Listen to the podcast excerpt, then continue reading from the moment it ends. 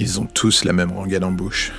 Que je suis un monstre, un esprit dérangé, une abomination et j'en passe. Mais à chaque fois que je leur demande ce qu'ils auraient fait pour leur fille, dès que la meute n'est plus avec eux, le jugement se fait soudain beaucoup plus modéré, presque compréhensif. Je voudrais bien avoir de la pitié pour leur faiblesse d'esprit. Mais la vérité, c'est que je n'ai plus l'envie, ni le temps. Ils ont leur vie entre les mains. Moi, je tiens du bout des doigts celle de ma fille. Une course contre le temps pour faire en sorte de la sauver ou juste de lui donner une chance de vivre. Je ne suis pas face au cas de figure le plus enviable, j'en conviens.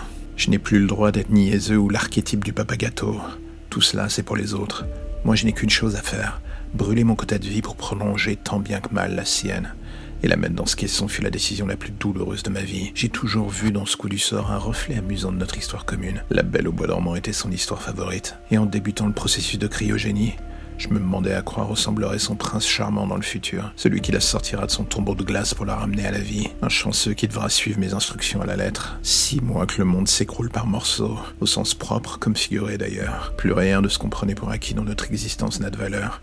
La vie est un luxe, l'espérance est une denrée périssable, et l'exil est devenu la seule solution pour survivre. Fuir vers les colonies martiennes, jamais je n'aurais cru vivre assez vieux pour que cela devienne réel dans mon existence. Gamin, tout cela n'était que de la littérature de gare, et aujourd'hui c'est notre seul moyen de survie. Je ne sais pas si je trouverai de quoi battre sa maladie sur Stade Caillou, mais d'autres prendront mon relais, enfin c'est ce que j'espère. D'autres que l'on jugera comme des fous sûrement, des parents prêts à tout eux aussi. Si la technologie le permet, j'aimerais être là sans réveil, lui dire que tout se passera bien, et que sa vie pourra enfin commencer. Je me berce d'illusions pour rendre le quotidien moins pénible. Le signal retentit enfin. Le décollage va avoir lieu. Je la regarde une dernière fois dans son tube cryogène. Elle ne se doute de rien.